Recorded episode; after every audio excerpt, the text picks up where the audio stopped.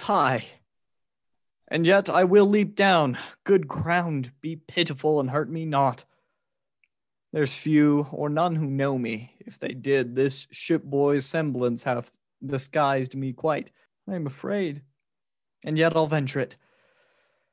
If I get down and do not break my limbs, I'll find a thousand shifts to get away. As good to die and go as die and stay. Ah, oh me! My uncle's spirit is in these stones. Heaven take my soul, and England keep my bones. Lords, I will meet him at St. Edmundsbury. It's our safety, and we must embrace this gentle offer of the perilous time. Who brought that letter from the cardinal? The Count Melun, a noble lord of France, whose private with me of the Dauphin's love is much more general than these lines import. Tomorrow morning, let us meet him then. Or rather than set forward, for 'twill be two long days' journeys, lords, or ere we meet. Once more today, well met, distempered lords. The king by me request your presence straight. The king hath dispossessed himself of us. We will not line his thin, bestained cloak with our pure honors, nor attend the foot that leaves the print of blood where'er it walks. Return and tell him so. We know the worst. Whate'er you think, good words I think were best. Our griefs and not our manners reason now. But there is little reason in your grief. Therefore, to a reason you had manners now. Sir, sir, impatience hath his privilege. Tis true, to hurt his master, no man else. This is the prison. What is he lies here? Oh, death made proud with pure and princely beauty. The earth had not a hole to hide this deed. Murder, as hating what himself hath done, doth lay it open to urge on revenge. Or when he doomed this beauty to a grave, found it too precious princely for a grave. Sir Richard, what think you? You have beheld, or have you read, or heard, or could you think? Or do you almost think, although you see, that you do see? Could thought without this object form such another? This is the very top, the height, the crest, or crest unto the crest of murder's arms. This is the bloodiest shame, the wildest savagery, the vilest stroke that ever wall eyed wrath or staring rage presented to the tears of soft remorse.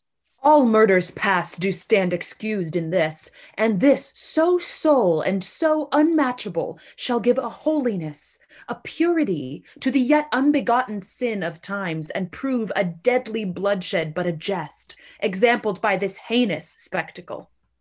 It is a damned and a bloody work, the graceless action of a heavy hand, if that it be the work of any hand. If that be the work of any hand?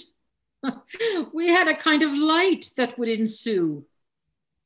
It is the shameful work of Hubert's hand, the practice and the purpose of the king, from whose obedience I forbid my soul. Kneeling before this ruin of sweet life and breathing to his breathless excellence the incense of a vow, a holy vow, never to taste the pleasures of the world, never to be infected with delight nor converse it with ease and idleness, till I have set a glory to this hand by giving it the worship of revenge. Our souls, Our souls religiously confirm thy words. Ah, lords, I am hot with haste in seeking you. Arthur doth live. The king hath sent for you. Oh, he is bold and blushes not at death. Avaunt, thou hateful villain! Get thee gone! I am no villain. Must I rob the law? Your sword is bright, sir. Put it up again.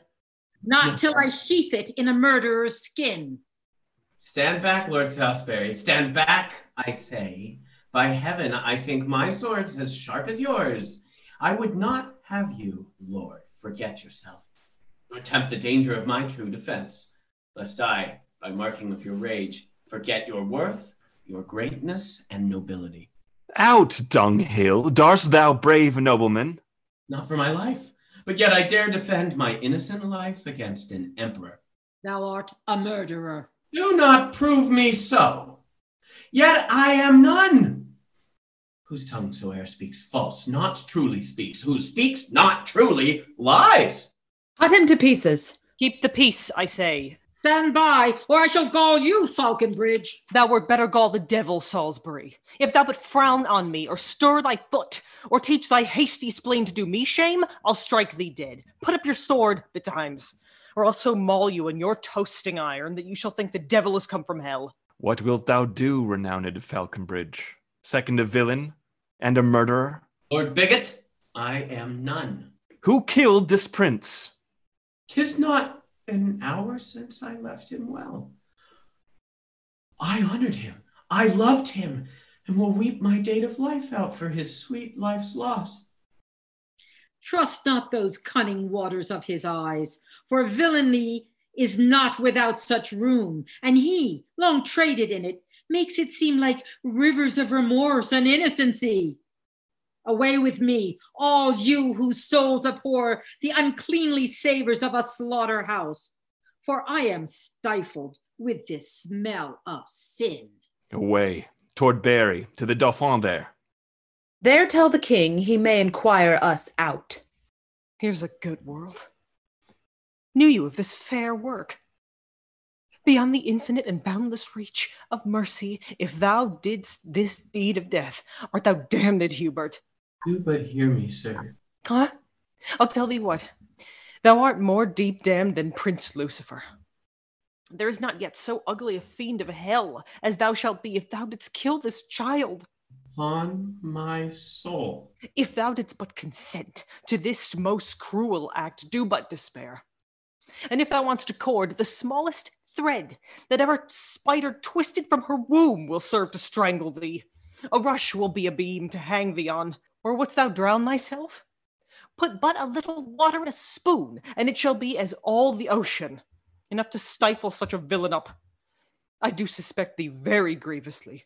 If I in act, consent, or sin of thought be guilty of the stealing of that sweet breath which was imbounded in this beauteous clay, let hell want pains enough to torture me. I left him well. Go, bear him in thine arms. I am amazed, methinks, and lose my way among the thorns and dangers of this world. How easy dost thou take all England up? From forth this morsel of dead royalty, the life, the right, and truth of all this realm is fled to heaven, and England now is left to tug and scramble and to part by the teeth the unowed interest of proud swelling state. Now for the bare picked bone of majesty doth dogged war bristle his angry crest, and snarleth in the gentle eyes of peace. Now powers from home and discontents at home meet in one line, and vast confusion waits, as doth a raven on a sick fallen breast, the imminent decay of rested pomp. Now happy he whose cloak and censure can hold out this tempest. Bear away that child, and follow me with speed. I'll to the king. A thousand businesses are brief in hand, and heaven itself doth frown upon the land.